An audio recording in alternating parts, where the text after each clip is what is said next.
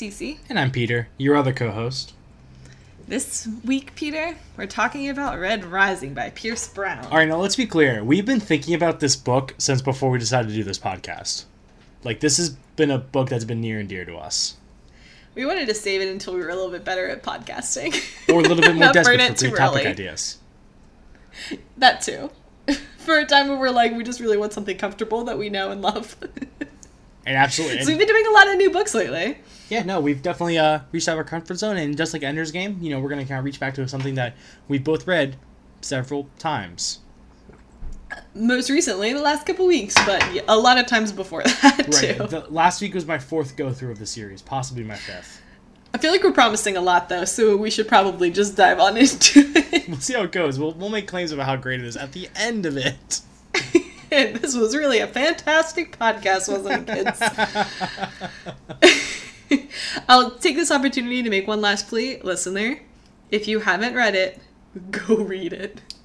We love it. seriously, it's it's Do yourself a favor. definitely it's a book that I have in digital formats, and I want to buy a physical copy just to have uh, because like, I Just feel because like that's it's that I should have on my shelf.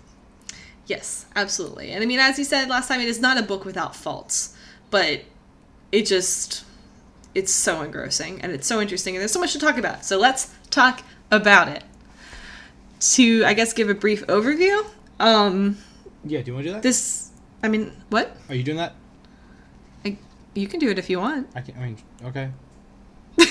Go for it. All right. So basically, we follow the story of Darrow, who is a um, a a, a very un- A red. he's a red, which is the lowest in this in this class caste system. He has a tremendous loss in the beginning of the story. He loses his wife Eo, who kind of gave him in her death this uh, this mission. This is this send, sends for revenge, uh, quest for revenge, and that had him fa- ended up accidentally faking his own death, going on and becoming a gold, which is, uh, as you might have guessed, is or you might have read, is the highest level of the caste system, which required an extremely painful and extensive reworking of his body through uh, genetic modification. He ended up going to a school they call the Institute, where the best and brightest of gold are taught to lead. He uh, breaks the game, excels there, and rises to uh, to to great new heights while facing a lot of challenges and uh, a lot of realizations about the golds along the way. Yes, absolutely. I think we see a lot of perspective change for Darrow over the course of his time at the Institute and intermingling with Golds and sort of he has to grapple with developing friendships with the Golds he meets there and telling himself at first, well, I'm just using them, and then sort of being like, I don't really want to just be using them, like I actually really care about them and like does that make me a shitty person because the golds are the ones who always oppressed us and like why should i like any of them you know Yeah, it's when he first starts seeing, seeing that uh, that realization of that there is goodness in gold. You know, they're not all evil. yes One of the first golds he meets is someone who he, throughout the series and, and especially in this book, is full of grief about and, and really regrets that he it ended the way it did and he had to kill him. So I'm talking, of course, about Julian. yes julian is a perfect example of a really good person who wasn't good in the way gold wanted him to be good you know gold is all about strength and leadership and supremacy and julian's greatest strength is empathy and he's just people everyone loves him but he's not quote unquote strong in the conventional sense. And it kind of reminds me of like old fashioned ideals of masculinity peter. I don't know if you also got that vibe. Oh, you mean as in like the old-fashioned uh, ideas of masculinity are the gold, and Julian is kind of a new idea? yeah i mean like just because you're gold doesn't mean you can't also be sensitive. And just because you're a man doesn't mean that you can't like you know be sensitive. I totally agree. and like he literally gets slaughtered for it and I, I think that there are circumstances in which men are like mocked and ridiculed and i think we're getting a lot better as a society but just historically if you were softer quote unquote then you would be chewed up and spat out Yeah, definitely. The idea that like um, you're not a man if you if you express your feelings or you you're able to do that. Like that's a lot of the issues we have uh, with that people have with people that have that old fashioned idea because you look at that and they can't actually communicate like you know say their emotions and there there are issues there. And you know it leads to a lot of strife in relationships especially. Then you look at Julian who is great. He's you know he's very open about his feeling. He's very you know he's he can banter. He can talk to you someone. He can make you feel engaged and really like make you feel almost special when you're talking to him. And that was someone who um that is I believe uh, Darrow had said about Julian that he was too good for his color. Oh, no, he said about Roque. But the idea no, stands. I think he said that about Julian. Mm, okay, I don't. I don't think that's right, but okay. But it, it is that idea that that, Ju- that we clearly know this book super Darrow, well. well, it's weird because I listened to it like last week.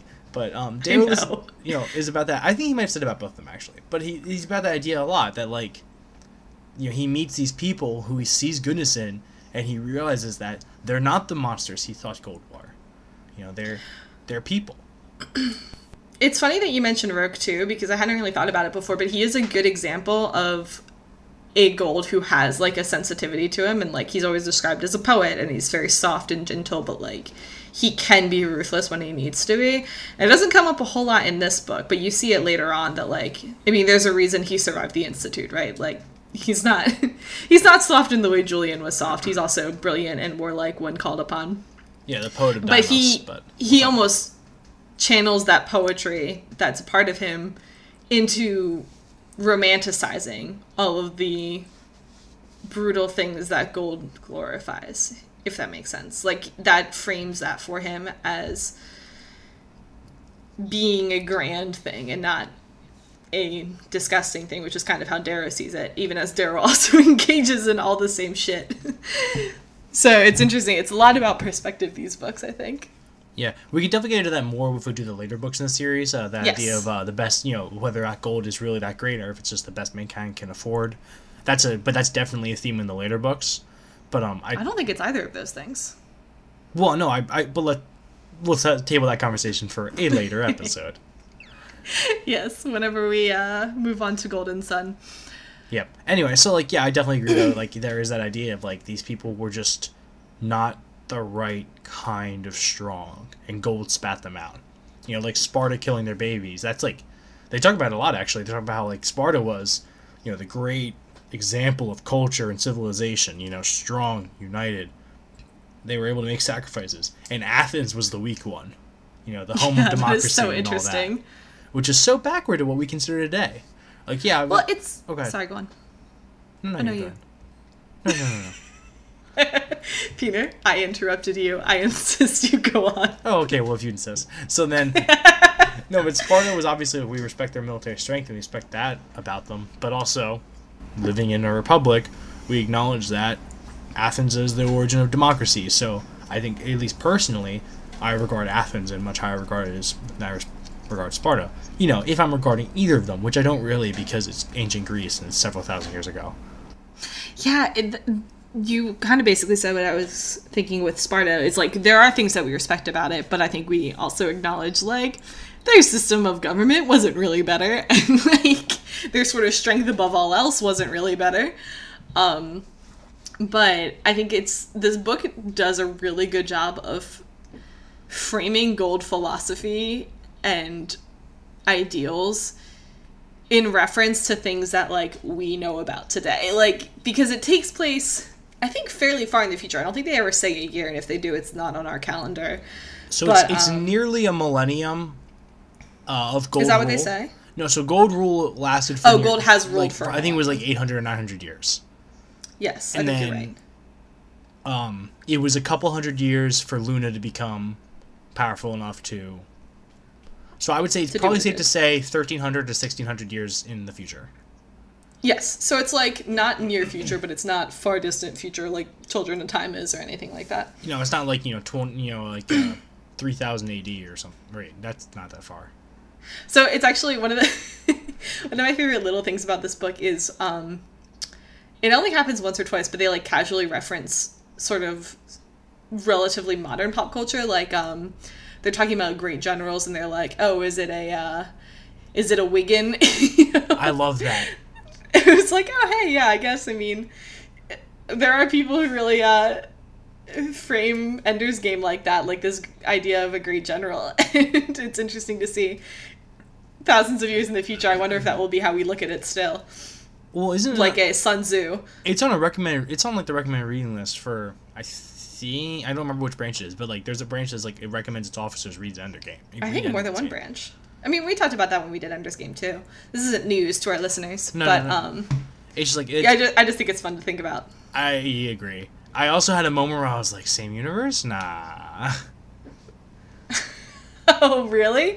I hadn't even thought about that. It- I, there was a moment where I was like, I tried. Except that we, we know what happens a thousand years in the future from I, Ender's I Game. knew it was ridiculous, but for a second I thought it, I tried to reconcile it. I was like, maybe, maybe though. Can it work? Like, what if? No, it cannot. What, what if the golds actually just like cut them off, cut themselves off from the rest of the universe, and then They- purged all history of it? they are Star Ways Congress. Maybe. Who knows? they never say they weren't. so we really can't rule it out since they never specifically said we're not Star Wars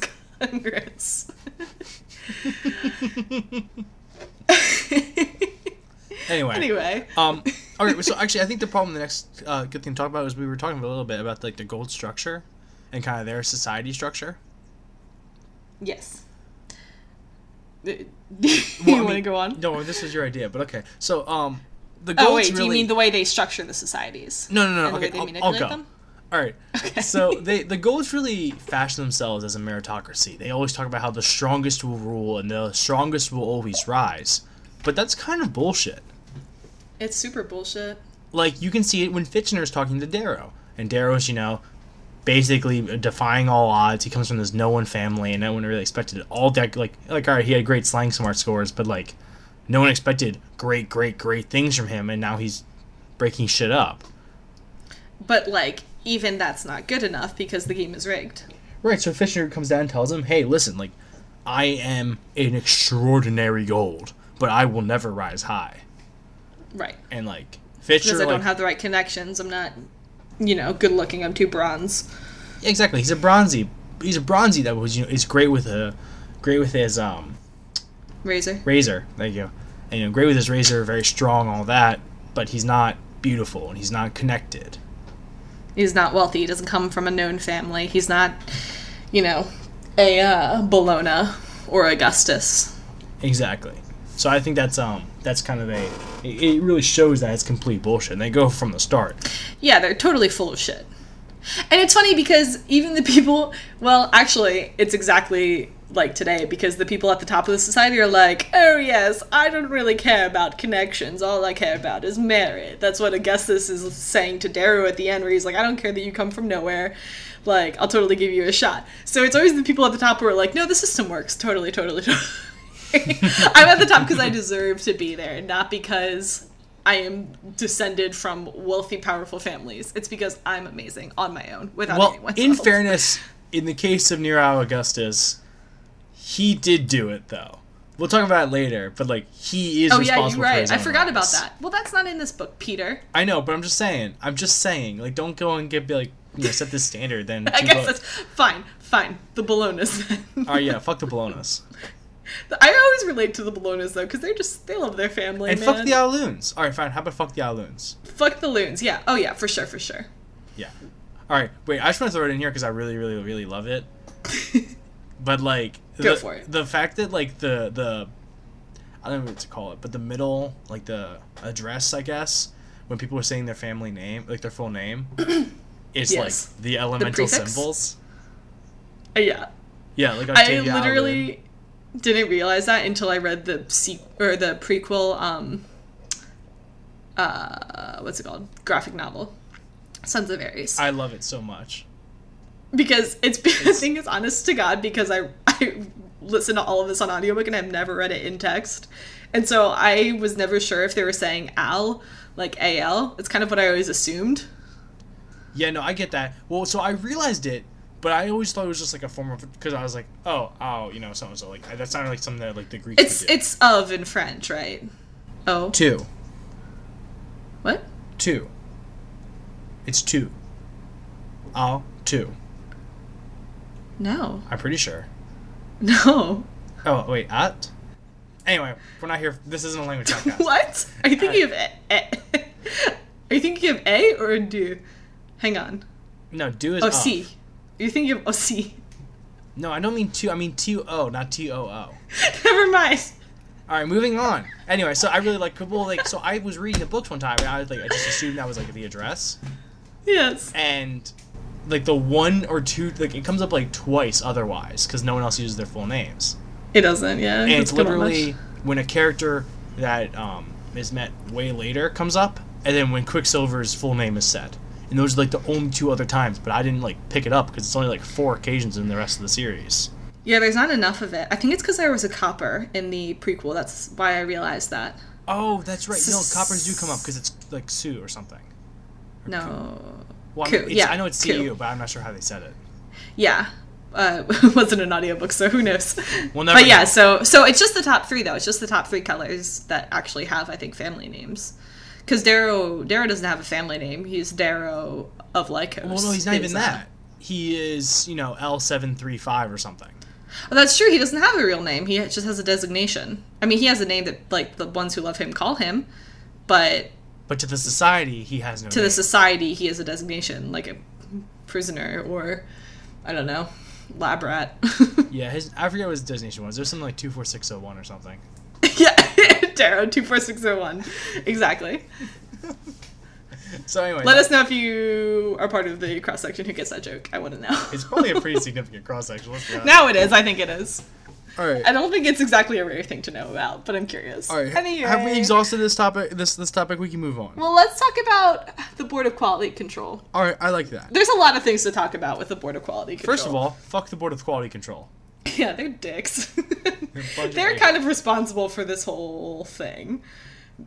They're the ones who are in charge of like the crafting of the different colors and the manipulations, including and but not limited to the systematic culling of golds who they don't think are worthy.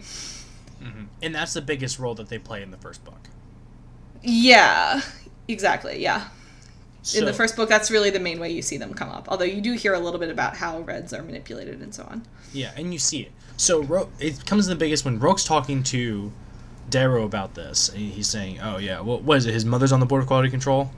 Yes. Yeah, so his mother said that um, basically there's not enough people die these days because you know it's modern modern medicine. We have stupid medicine. Yeah, this Saving damn medicine people's lives. saving lives easier. And so the border Quality Control decide that to keep, you know, progression going, they have to artificially induce survival of the fittest. Right. And it's something ridiculous, like like I think like six percent of all gold children have to die or something. Uh, yeah, I don't remember what the exact. it might even be higher. was. It might even be thirteen. Um, but basically, what they do is the first hun- the hundred students in each house that get accepted, the last fifty basically get cold. Yeah, they they have the top fifty kill the bottom fifty essentially. Although it doesn't always work out that way. Right, because For example, Sevro. Sevro's a badass. Sevro's amazing. the last draft killed one I of the not the first draft, but Priam was like pre first draft because he was like a legacy or something. No, yeah, he, He, was. didn't um, even get drafted. Yeah, he did. He wasn't part of the draft. He was just in-house Mars, which I seems like He was above weird. the draft, and Sevro fucking killed him. Wait, no. Okay, so I find it so weird that he lives in, like that he like was put in House Mars. I know Priam seemed so restrained. He seemed very restrained. He seemed very connected and like very. House Mars was definitely like. It, it was almost the Dreg house. I don't think that's true. I mean, Cassius was in House Mars. Fucking um, Lorn au Arcos is in House Mars. So I mean, you guys, if you've only read the first book, you don't know how awesome Arcos is, but he plays a bigger role later. I think there's and some he's quotes just like from a him in the first figure one. That's about it. of legend. What do you say? I think there's some quotes from him in the first one, but that's about it. Yeah, he's he's really a living legend later on, and like one of the good ones, I I would say, one of the good golds. He, I don't Sort think he was a good gold. I think he was a disenfranchised gold. I think he saw Gold Society for what it was, but decided that that was it. But anyway, um, not to talk about that too early. Later, next book. Uh, yeah, Point is, I'm I with him. yeah, I like Lorn. Um, but anyway, so yeah, the border quality control. So not only did they do that though, not only Right, did back they to that. not only did they kill their own people, but they like are responsible for the societal the societies of all the other colors. Well, before we go away from the gold too, um, the other thing that they do is they gold mothers when they're pregnant they are like really restricted, like they don't consume any drugs or anything like that. And apparently, a lot of the pregnancy terms are sped up in some of the other colors, but golds have to have full term pregnancies, births with no drugs, so on and so forth, because the idea is to keep them totally pure, but also to give weak babies a chance to die. yeah, yep, absolutely, and the, and weak mothers, I guess, too. Yeah, well, yeah, as we saw. Um, they even talk about how the they'll even like say like, oh, that child should be you know exposed, like just like Sparta. Yeah. Um, so it really is kind of barbaric, even to their own people. But like, that's when I find hardest to believe because I can understand the other colors because they don't see them other colors as human beings. Yeah, but it's like they consider gold, I don't know, like an asset they have to protect. It's like a stock they have to protect. You know? I'd agree with They, that. they're like cutting off the rotten limbs. That's how they see it. Yeah, which is you know interesting. I think the border quality control probably did more to oppress the other colors and and ensure the continuity of gold than anything anyone else. Oh, certainly. Uh, so it's you know it's just terrible. But as far as the other colors are concerned, uh, we we're gonna talk I guess most about red society because that's really all we see in this one. Yeah, I think it mentions other colors a little bit, but. Well, purple also I think is important um, because we do hear a lot about. Yeah, purple's story. the other one they really talk about. This is like the only time you deal with the purple in the entire series, and I'm a little sad about it. I am too because honestly, like, it's very interesting. Like Mickey talks What's about going how on like, there, purples? because the culture of every color is basically completely defined by the board of quality control. yeah, it is completely artificially imposed on them. They think it's them. It's not. Right, right. So like, the board of quality control is probably is, is pretty much directly responsible for Mickey like spending a childhood high. And like seeing Yeah. things. Drugged up on a one long bad trip. Yeah, and that's like that's horrific, and it's the first time you really see the darkness in the society other than in red, because everyone else is like, oh, the Greys get their you know get their benefits, and everyone else has their their perks. Even the high reds have it better than low reds, because at least the high reds get paid and like aren't literal slaves. The Do they, though? are literal slaves. Yeah, they specifically say they get paid. no, no, no, I don't. I don't know they get paid, but I'm saying, are do they have? Is it actually any better? Yeah, I Unclear. Would Do you we rather meet a high red? would you rather live a life at the bottom of the barrel, knowing that you're being stepped on, and making just enough money to survive? Or would you rather live a life thinking you're a pioneer, like like subjectively, if you were living there? It is really- a pioneer. You There's an argument to be made, and I'm not going to say that I agree with it, but there's an argument to be made that if you're going to enslave people, you might as well make it seem like they're not enslaved. You might as well also awesome. lie to them if you're already Yeah. enslaving them. Enslaving people is much worse than lying to people. So really, does it even show up on the radar, the moral radar? yeah, I mean, like, Maybe I will make this argument. I think you know I know I'm gonna make this argument. I'll th- I'll do it. I'll take the bullet. I because it's well, but it's it, it doesn't work that well, right? Because like Eo doesn't know the fucking truth, and she still martyrs herself. So clearly, thinking that they're pioneers does not stop them from also thinking they're slaves. At least some of them, the ones who are like willing to look beyond. Right, some of them, but the vast majority are just you know, happy to live their lives with their family, die before they're forty, sing, dance, and live their life. And drink, The vast majority drink yeah, the mine va- moonshine, the vast majority of them are perfectly happy with that. Also, like especially de- Darrow. they are Irish, so like, They're definitely Irish. well, no, they are. Like they talk about that later. Um, Yes. but like, there's a huge drinking problem, and I take offense to that. That's racist against the Irish. Uh, no, I'm saying is like there's definitely like you know the color system is definitely um shout out to racism. Like it's like definitely like a, I mean it's literally their hair and like their eyes are that color. Um, Yeah. I mean, sure, yeah. So like it's definitely meant to be like oh like look at this you know definition by color racism. Sure, yeah, cool. That's a cool message and all. But how about that racist slur against the Irish, huh? Uncool. Not great. Of course, they're drinkers, but no, I mean, for serious, it's like it, it's a it's a tool to placate them, right? Like they can drink their problems away, then they won't like have to stew in them and rebel. they won't think about how they can't eat. Uh, yeah. if you can drink, you won't have to think about how you can eat because you will be super drunk because of how there's nothing in your stomach. Basically. Anyway, so yeah, so I I definitely I honestly I think I'd rather be a low red. Yeah, maybe. I don't know. I don't know. Yeah, I guess probably. I mean, the low reds. I mean, I just think it's so interesting. Darrow, Darrow is such a fascinating character because he has obviously a lot of strengths and a lot of weaknesses, and he's clearly a person with like a lot of rage issues, as we see later on, and tons of confidence. Right, like you see that when he's a gold and when he's a red, but even so, he is a person very dedicated to his role.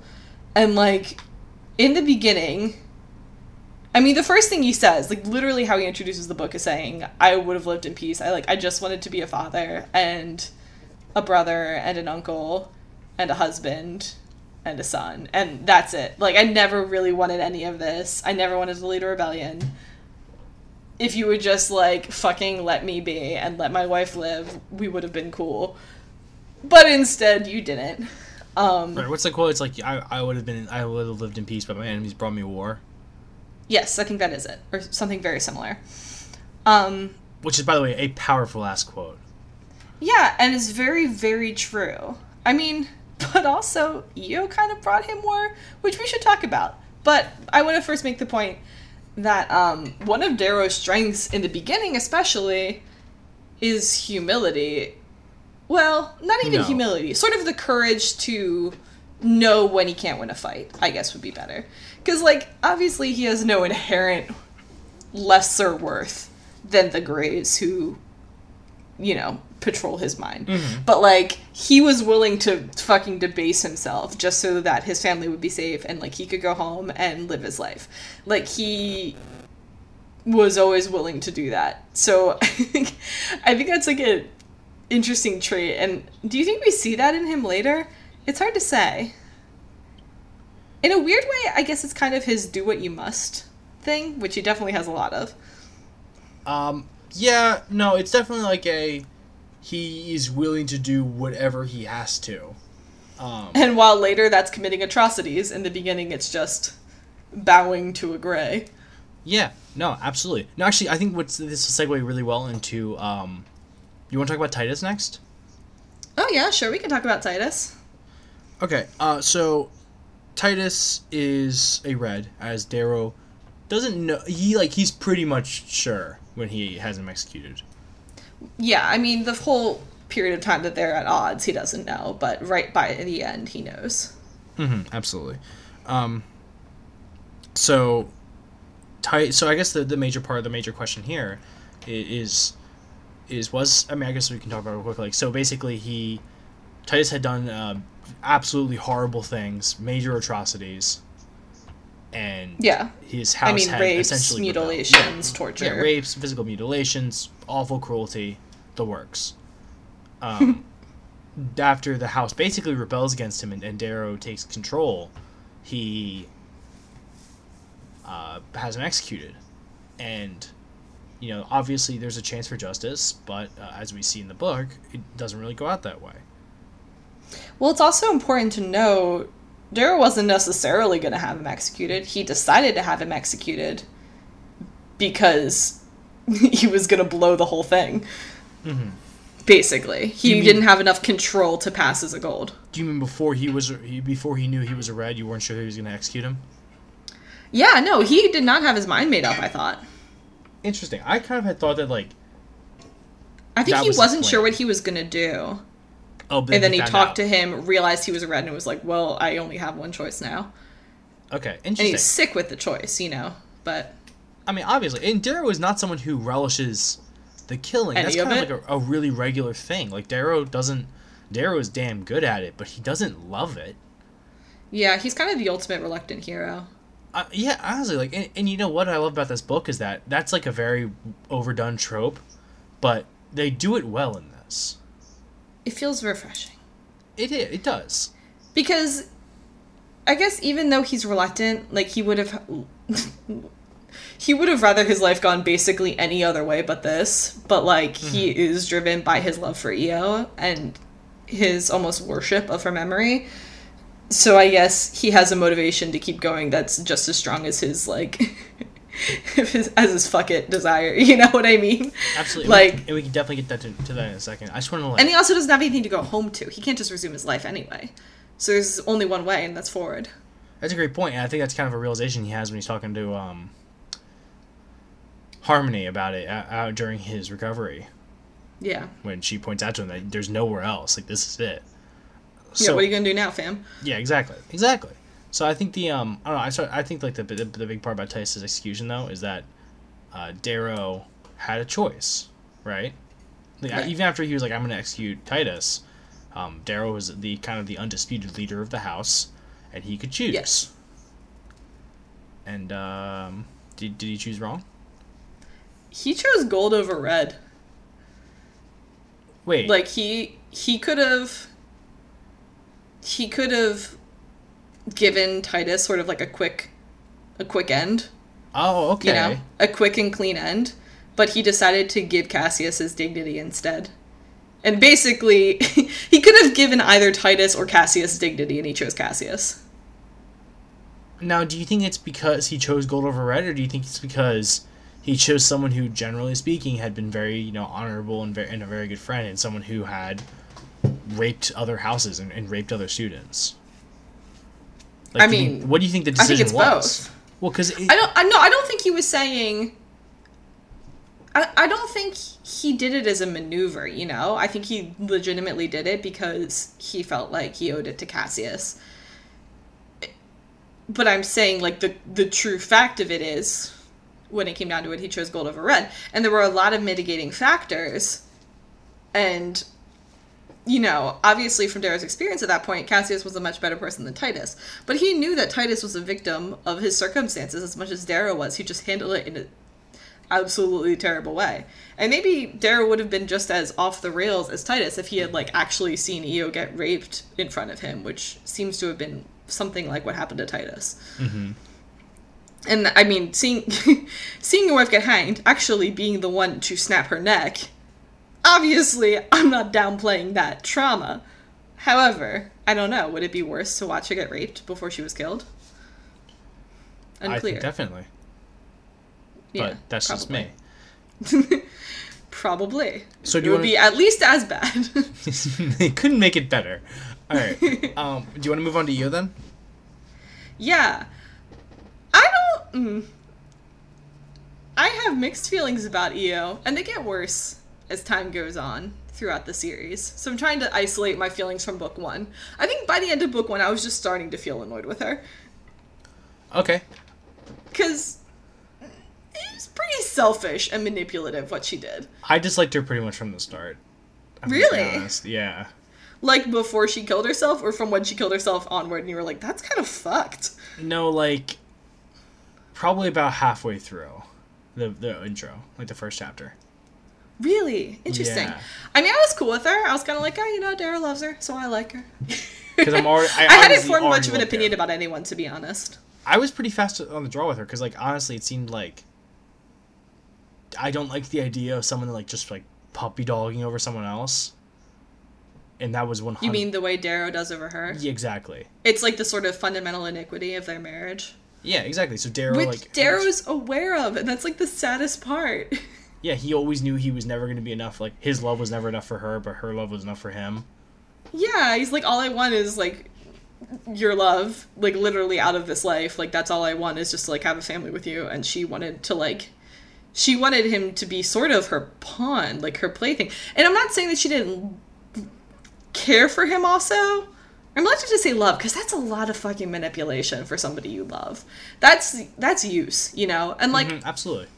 But I mean, I'm arguing against myself now because you could also obviously she loves herself. We all love ourselves, right? Mm-hmm. And she killed herself for this. So Also, I- I- clearly, you know, her actually- devotion to this wait, no. cause goes higher than I'm, her love for anyone. I'm going to disagree with you. We don't all love ourselves. Um, that's just fundamentally incorrect. okay, I meant love in the sense of we have a desire to preserve ourselves. Also incorrect, but okay. Except for very certain people who Who do and should seek out help. So Eo clearly didn't love herself. Oh, do you think she was depressed? I think this was like a mental health issue. I don't think it's impossible. I don't think See, so. see, you have didn't to like you that. have to be mentally ill to. Wait, you know, never mind. I can't say that. Uh, it doesn't come up in the first book. Never mind. Well, yeah.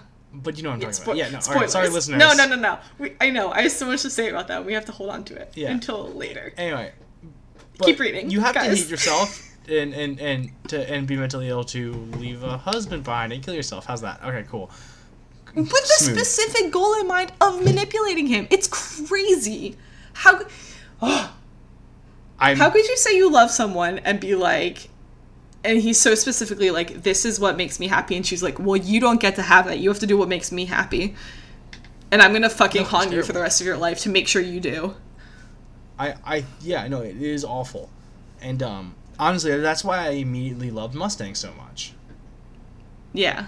Mustang's amazing. because it was like pretty obvious from the get that like this is you know the the the new i mean he, the first like real memory he has of her after he's he's stabbed by cassius is her singing persephone's song Yeah, and like he literally like conflated her with Eo in his mind. Like he had, like he was like coming out of a dream, and her face like melded with Eo's, and he's like, "Why is Eo blonde?"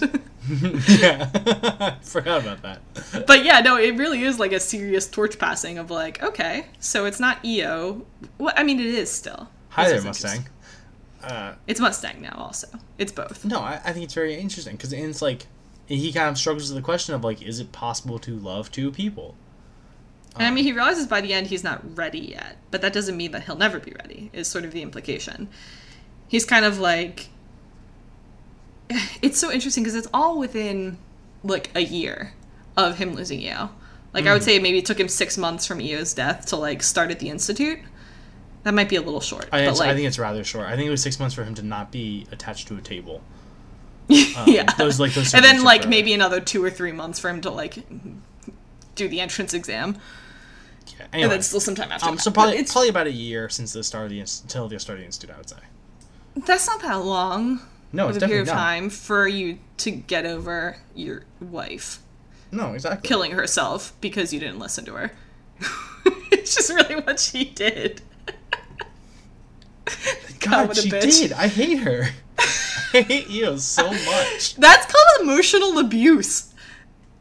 Anyway, all right. I have so much more to say about Eo, but it's gonna have to wait till a later episode. um, like there's so we have to stop there. about her. We have to stop. more about Persephone. is- but anyway, But but Darrow learning to love after loss is a really beautiful, I guess, thread. And I'm glad that they didn't wait to do it. You know, I- Absolutely. Like because it's not long enough for him to be over Eo, and I mean, obviously, you never really get over that all the way. Like he's still very much like he has a very worshipful attitude about Eo. Definitely- he he did when she was alive, and even more so when he, after she died. he definitely doesn't get over her in this book. Certainly not. I think there's some there's some growth in the future, but not yet. Um, But not, I mean, not to the extent that he hates her, like, no, no, no, forswears no. her at like all. Like us. Uh, he doesn't get to where we are with Eo. maybe maybe in the uh, the the sick by the sixth book they'll get there. oh, poor Darrow. Um, I think that what I really love about that that, that burgeoning relationship with uh, with Mustang is the idea of him, like that whole idea of live for more. I love it. Do you mean like when they're just chilling and sick before they start making their moves, where they like talk about, I guess, all these ideas about leadership and sh- society structure and so on and so forth? No, yeah, absolutely. But the That's such a yeah, it's a wonderful sequence. That like that their relationship is based on the idea that they both they together they realized there was something more to live for than just power and struggle and gaining as much dominance over other people as you can. and playing by the rules of former generations. I mean, that's really what's so great about those two is that they're they're trailblazers, for Ab- lack of a less cliched term. I mean, yeah, no, they they are definitely pioneers. This is Darrow's first time being a real pioneer. You're right. Oof, that's beautiful and sad. Thanks. Um, no, it, but it's like, but like, it's also it not only do I like it like from a literary expensive uh, perspective, but I love that idea of like, there's oh, like you know, so don't let society tell you what you should be living for. Which I think is, is a lot of what their idea is. Their their thing is like, well, the society will tell us, you know, you have to make slaves, and the whole institute's based on the idea of making slaves and gathering power. and together they realize that like Right. And winning within your house. society's not, not always aligned. right. Yeah. You know, and I, I that there that. there can be a better way to do it than the way it's been done for the last couple hundred generations, you know. Yeah, and I, I think that's like a great, and one that's a great message, but also like, I think that's such an important thing for Darrow because he was trying to run that house like with his rage, with his anger. You know, he, he Yeah, he was leading into those Mars traits. yeah, exactly. He he And Mustang that. from the get was like, please. Can you not? Uh, Can you be a human and not an animal, please? Thank you. and then he howls. Um, And then he howls, and she's like, never mind, I like it. I'm into it. Take it all back. no, I'm fully so like that that you know the whole you know stab in the gut. It's a wake up call. Yeah, And no, I- mean, it is. I think, He didn't really uh, know what he was doing until then. I mean, that's when he fucked up the most. Was before Cassius tried to kill him. I mean, he didn't really make a misstep in the first book until after that. Until well, except for the whole Mustang and the Jackal thing. No, I'm saying the like he. Oh, you're saying after after that point he I- doesn't really once he like anymore. he, I think he found like Yes. he became the leader he always wanted to be, but he felt he couldn't be. And it's uh, it's so beautifully symbolic of what he basically has to be able to do with the whole society, and like.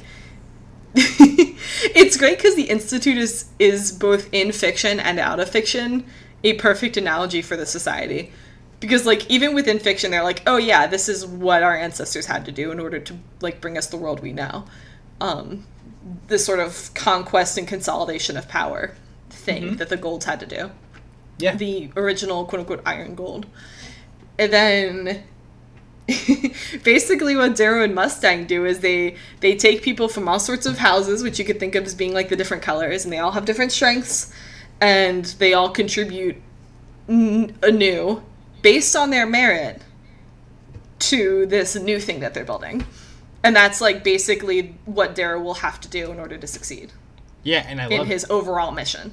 And it's cool because that's kind of where they end up. Like that's that's the end game, and I think that shows a lot of uh, foresight on Pierce Brown's part. But like, he was planning. You know, the, he the way Darrow and they even talk about it, they he broke the game. Him and Mustang broke the game with their army. Just as they must break the society. Yeah, Well, Darrow must. break the chains. There's no imperative on Mustang to do anything. right. Well, I mean, you know, she's already pretty much in love with him at the end of this book. Uh, Peter, at the end of this That's book. true. At the end of this book. lots of characters really like Darrow at the end of this book, Peter. That does not mean they will continue to like him. Hey, Cece, now you're giving me spoilers. Uh, uh, how am I giving spoilers? I'm just keeping it open. Anyway, so We need to try to edit out the spoilers. we won't. I won't. I, that's a lot of editing. I don't want to do it. oh no. So anyway, um, you're right. There's no imperative on her to do it, but like, it, it's very clear. I think from the way Pierce Brown writes that she's going to be a significant player in Darrow's life in the future. It does seem implied. If for no other reason than it was her that, like, kind of gave him the ideas. Like, it wasn't really all giving him the ideas, but she kind of gave him a foundation to build on. Yeah, Eo said do it. Mustang said this is how. Oh, that's a great point. No, yeah. Mustang was the one that like had the the foresight and like, the grand plan to be able to say, all right, no, there's a way to do this. Uh, maybe she wasn't intentionally. She, you know, she wasn't going, oh, here, Darrow's a red and he was the wife of Persephone. I'll help him out. But like, she saw a better way. Even this guy before. needs a break. yeah, with no intention of doing any revolutionary action. I mean, Mustang's the person who would work within the system if she could, you know. I, th- I think Mustang's definitely a reformer, and those come up a lot more later. Definitely. But like, because she's a genius. I mean, Oh, they're all geniuses, but she's like the genius. She No, was she- Primus of House Minerva. That is the genius. she is the, like the top tier genius and mm-hmm. she you know was able to kind of get out there and say like yeah there's a better way and it was the first time darrow i think saw a lot of hope that there's a there like that's the real so julian you know was a good kid but like he was still you know he would never have changed anything. he would have just He like just kind of would have been like a nice guy. Exactly. a nice gold. Never beat his servants, just kind of chilled. yeah whereas mustang Probably like- would be loyal to his wife. yeah which is probably really weird in gold society Probably. but mustang would have like made change happen and she would have you know done it because she saw a better way and she was a good gold and this is you know i think this she's the most powerful example of that to darrow that there's not all bad gold Yeah, because I mean, from the beginning, he's got like Cassius and he's got Roque, and he's like, you know what, there's golds I really like, and I feel a little bit messed about up about that. And then Cassius flips out at him and betrays him, and he thinks Roque is dead, and he's like, well, that was all for nothing. And then he meets Mustang, and he's like, oh no. I mean, he knew Mustang, but like, I don't know. It, it's so much above what he had with Cassius, I mean, it's, and not just because it's romantic. Also, well, I think it's definitely it's a more intimate relationship than he has with anyone else. It's Yeah. like the idea of like, you know, they they they really seem to uh, except Sevro. well, except Sevro because Sevro is Bay. Sevro is Darrow's Bay. I love Sevro with all my heart.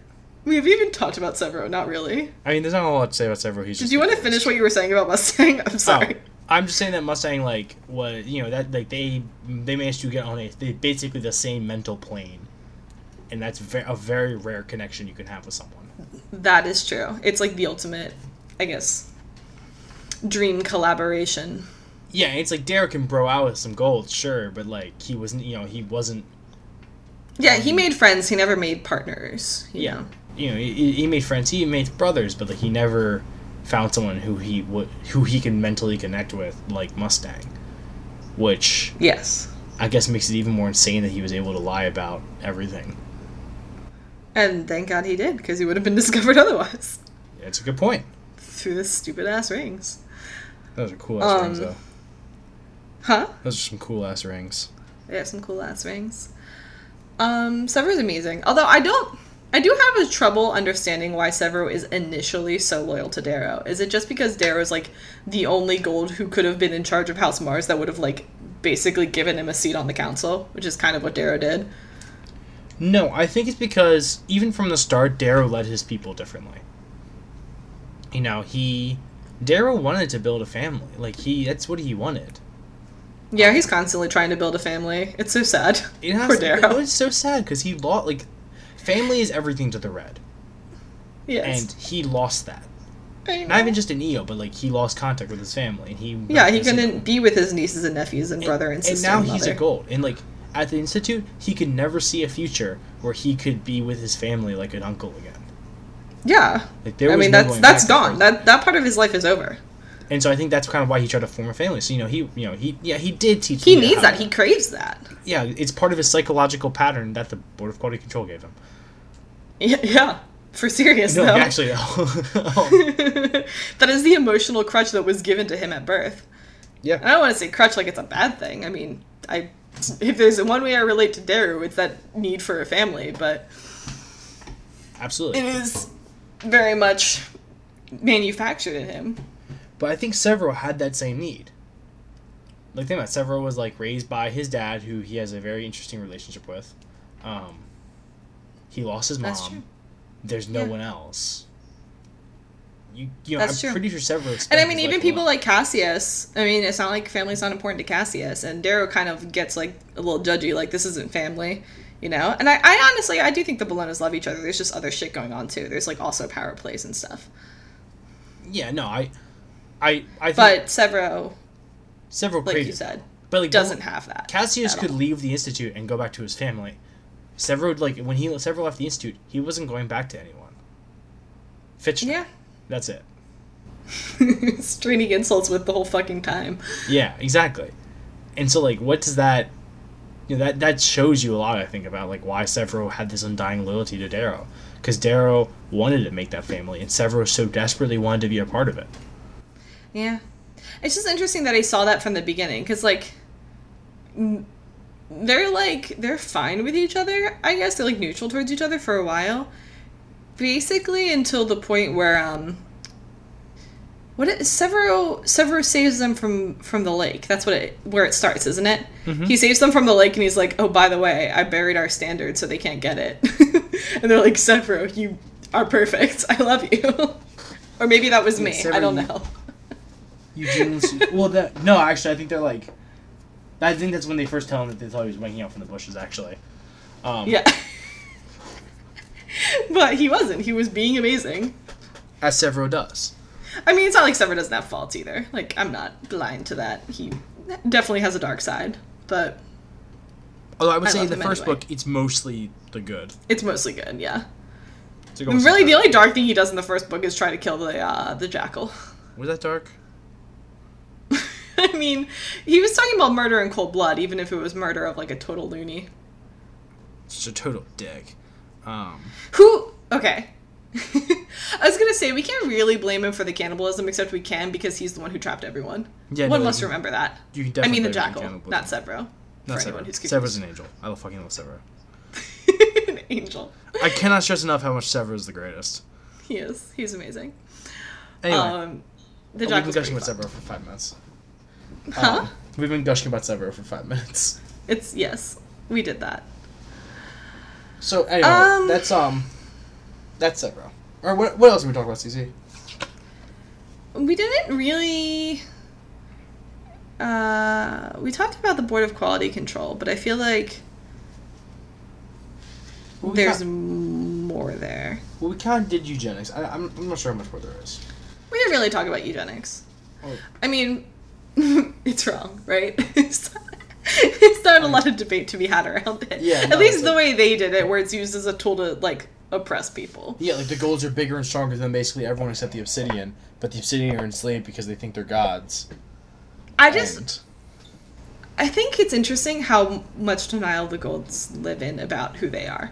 Like the way they see themselves. I mean, you already said like they think they're this meritocracy, but really they're just I mean, they're they're like a super extreme version of what our society is where it's like completely stagnated with a small number of people at the top who think that they earned it and like just masses of people at the bottom who have no chance at getting out.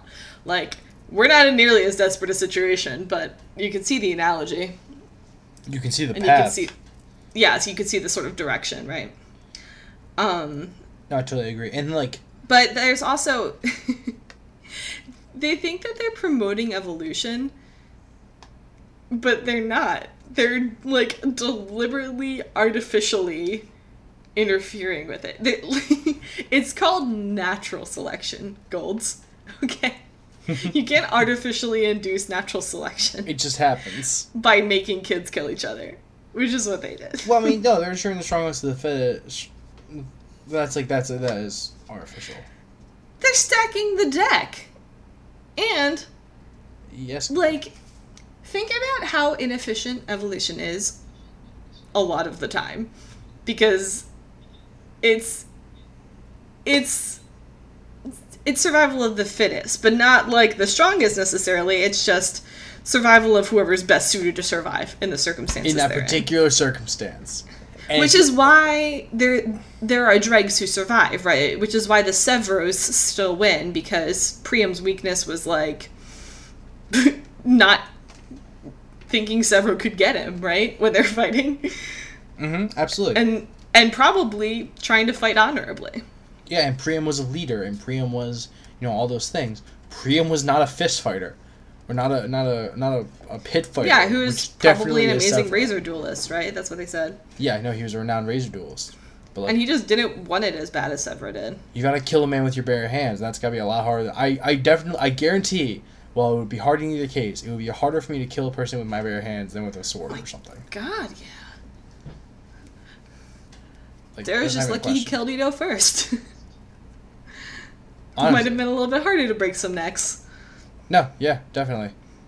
And what did he do? He's like stomped Julian's head in, or I forget. Oh no, he claps his chest. I think I forget. Did you Irrelevant. Kali him? I don't know what that means. Never mind. Don't worry about it. It's a reference. Never mind. It's fine. okay. It's about the guy Um, found it funny though. Probably, maybe. Anyway, it's funny just because they're trying to they're trying to break the system, but then there's still the dregs who are like, no, we can do No, this. fuck you. you don't think we're suited to this, but we actually are. And then like they're the people who become the howlers and propel Darrow to greatness. Yeah. And like find worth through propelling him to greatness because he's the only one who would recognize their worth. Damn, I love the Howlers. Ugh, the howlers are very important to me spiritually. Spiritually speaking, emotionally speaking, just like the greatest. exactly. the wolf pack. Alright. Um so eugenics is wrong. Check. Checkity check.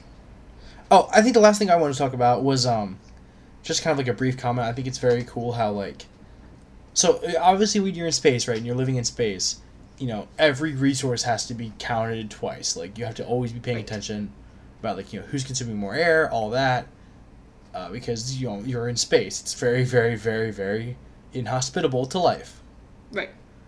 And I think Very one of the, resource restricted. Exactly. I think the cool thing about the society is that like it's basically based off that idea.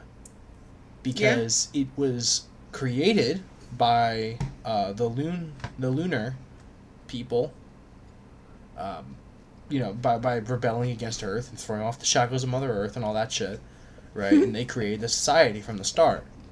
That's cool Right. because you see that as the society. The society is built on people have their part. Everyone has a place. Everyone works hard in their specific area, and you know everyone gets their allotment.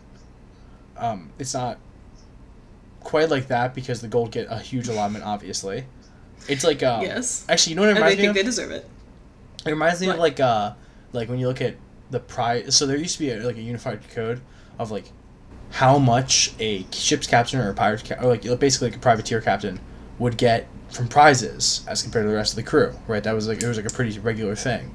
And it's like Oh, okay. the captain gets Like half. a given fraction. The Right. first mate gets a quarter.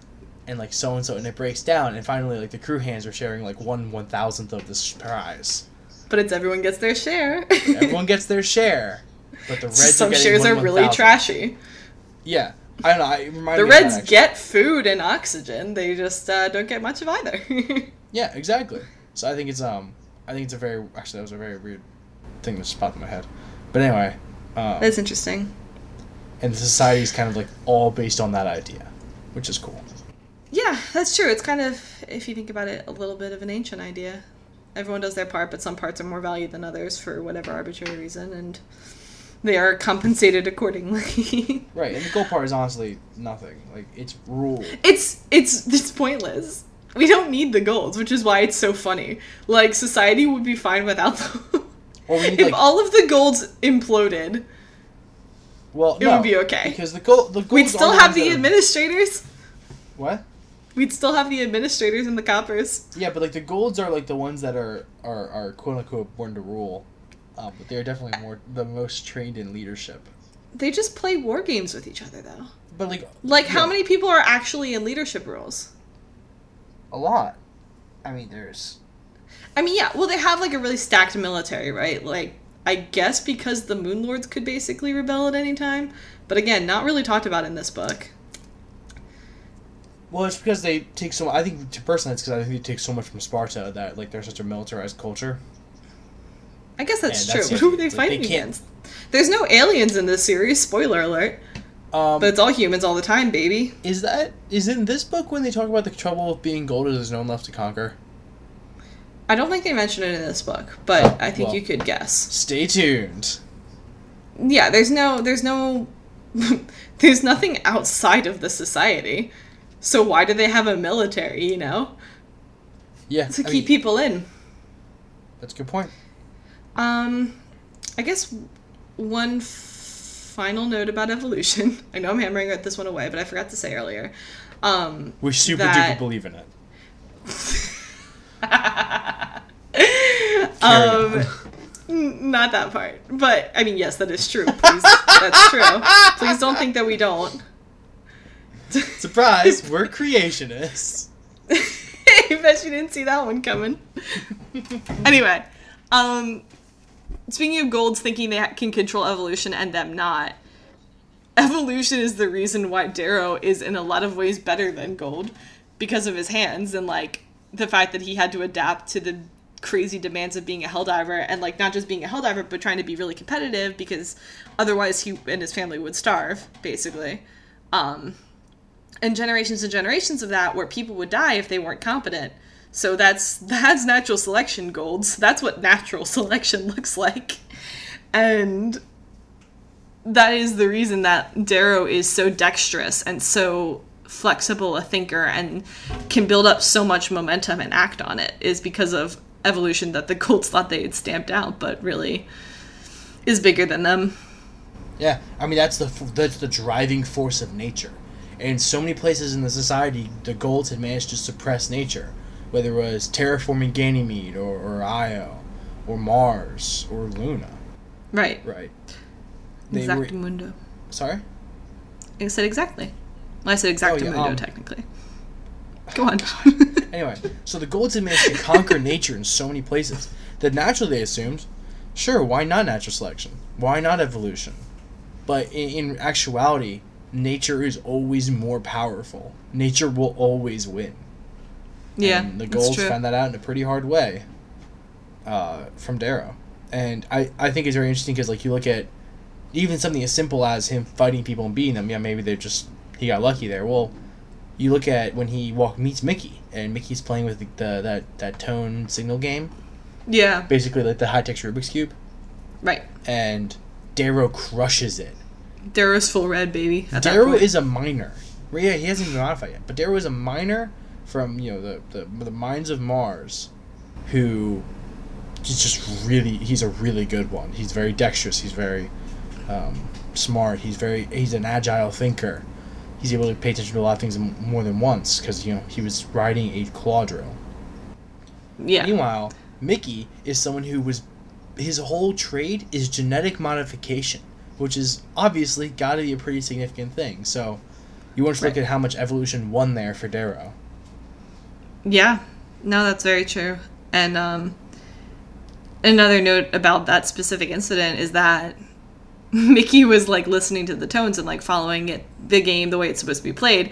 Darrow comes in and is like, "Oh, I just recognize the patterns." Like he just picked it up. You know what I mean? Mhm, like he didn't really understand the way the game was supposed to be played, but he still beat it, which is again pretty uh pretty much a theme for Darrow. Is coming into a game that wasn't designed for him and breaking it wide open. and then he entered a society that wasn't meant for him. But we'll find out later more about that. Whenever we do the next one. Well, uh, going by a current rate from end of the game, at least five months. Greater than or equal to five months. All right. All right. Um, so Should I think wrap that about wraps things up. Uh, Cece, um, what's our next book? Our next book is Leviathan Wakes by. Who's it by? Are you actually typing or are you just slamming on your keyboard? No, it's drum roll. Oh, hang on. Well, then let me look for it. It's James someone. There's only one book called Leviathan Wakes, right, guys. I you can find it. Hang on. James S. A. Corey. Which is Okay. the pen name. Whoa! It's the pen name of Daniel Abraham and Ty Franck. My coworker and I were recently talking about whether or not anybody co-writes a book other than like memoirs and stuff. Oh, interesting. Um, But apparently, The Expanse was co-written. So, So, well, okay, Expanse- Leviathan Wakes, which The Expanse, the TV show, is based on. I was about to say that. Um, so it's, it's a really great book. Cece's not quite done it, but I have finished it. Um, it was excellent. It was. It's it's very interesting. It's very dense. Um, it, it go. It's very like you know you get really really engaged in it, but like there's a lot of stuff there. a lot of moving parts. Yeah, obviously a lot of moving parts. So like A lot of immersion in the world. don't like read part of it, then wait two weeks and read the rest of it. Like you gotta crush it. you will forget what's going on. You'll absolutely forget and you'll not enjoy it. I crushed it like two days on an audiobook just because like I was driving a lot. And it was perfect. so plan a road trip for sometime in the next two weeks Well, and listen to tw- Leviathan what- Wakes. I think what a twenty-hour road trip. Audible's got to sponsor us one of these days, Peach.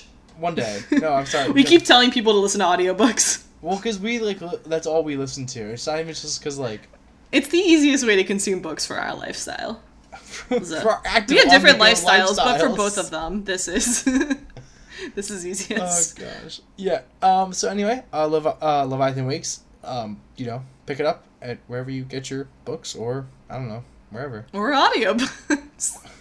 Uh, that will be. or just watch the TV show. I guess I don't know. I have not watched it. I cannot confirm or deny. Wait, I thought you did watch it. I watched part of it. We'll have to ask our brother. Okay. Anyway, um, so that will be coming out on the twenty. Ooh, Hang on. twenty seventh. That's gonna be rough though. Oh shit. I mean It's- twenty eighth. I'm gonna say twenty eighth. On Memorial Day, apparently. It might be coming out We'll the just have to record it early. Uh, We're doing a lot of on-air planning right now, guys. It'll come out on Memorial Day. That's, welcome to that's just how it is. behind-the-scenes. Hi, this is my commentary. Anyway, so yeah, it'll come out on Memorial Day apparently. Uh, we'll get that out to you, and you can enjoy it on the beach with your family. It'll be great. Memorial Day and our little sister's 16th birthday. Oh It's a big yeah, day. it's a big day. Happy birthday, Millie. Who- Almost. Yes. All right. Um, I almost revealed our birthday present to her on the air. I forgot she listens. Sorry, Millie, you'll have to wait two weeks. All right. So um, she likes when she comes up in the book in the in the podcast. So I'm glad she came up in this. We one. haven't shouted her out in a while. We'll have to tell a story about her next time. Good All luck right. on your AP exam tomorrow, Millie. this comes out on Monday, CC. All right. I know. So, if you want to find us, you can find us at um, signifynothingnetwork.com forward slash sci-fi sidebar. Uh, or facebook.com slash sci-fi sidebar. yep. Um, you can email us at uh, sci-fi sidebar at snn at signify nothing. Or wait, sci-fi sidebar at signifynothingnetwork.com. Or that up every snn time. at signifynothingnetwork.com if you have more general network complaints. Do Yeah, we still have a network, Peter? technically. Is it a network if there's only one active podcast? There's two podcasts. There's one active one. We'll get there. you want to make more empty promises? Yeah, sure. It's coming out um soon. It will come out sometime next week. I'm not sure if I'm gonna release it the same day as uh, Sci-Fi Sidebar, but honestly, they're so easy to crush. I just do like a 20 minute recording and I publish it. I just haven't done it. You're just So- making yourself seem like more of a shitbag for I am a shitbag. I'm a shitty, shitty shitbag, but I got a new Yeah. job. So shitty, shitty shitbag is my favorite kid song. all right, guys. Wait, hang on. I have What? something to say about Rendezvous with Rama. I'm going rogue for a second. I felt bad that I was completely unprepared to make a comment on the sterilization of astronauts last time we recorded. Wait, Because, what? wait. Okay, go ahead. Continue. Just let me go. Just let me do this, Peter. I have to. You can have this. because it didn't occur to me to think about it until during the recording and I didn't research it. But NASA has done an experiment with sperm frozen and left in the International Space Station for nine months, and it showed no ill effects to the embryos, who were then also perfectly viable to reproduce on their own without any genetic modification. So it looks like being in space doesn't really seem to have much impact on mammalian reproduction.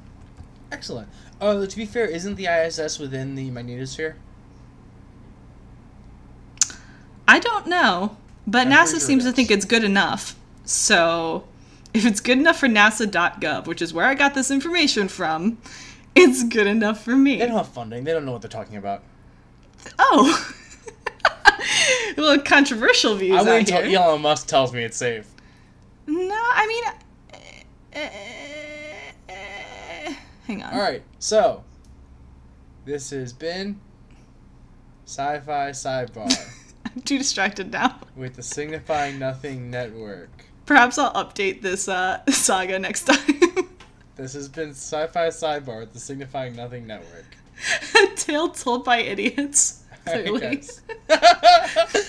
we'll see you on. Well, we'll talk to you on Memorial Day. and we'll see you. Bye bye. Thanks so much for listening.